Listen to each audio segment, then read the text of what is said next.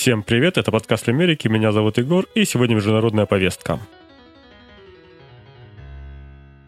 Премьер-министр Нидерландов Марк Рютте попал в скандал из-за того, что на протяжении нескольких лет удалял текстовые сообщения со своего мобильного телефона. По закону об открытом правительстве все сообщения работников ведомств должны сохраняться и архивироваться.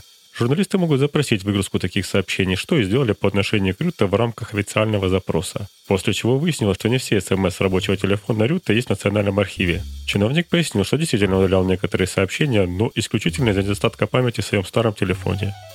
Ну вот, оказывается, люди используют смс для обсуждения дел государственной важности. Но мне только от МЧС смс приходят. Ну, хотя это тоже министерство.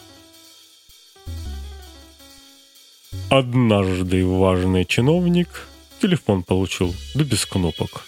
«Он громоздкий и чалый, верните мне старый!» — вопил окаянный чиновник.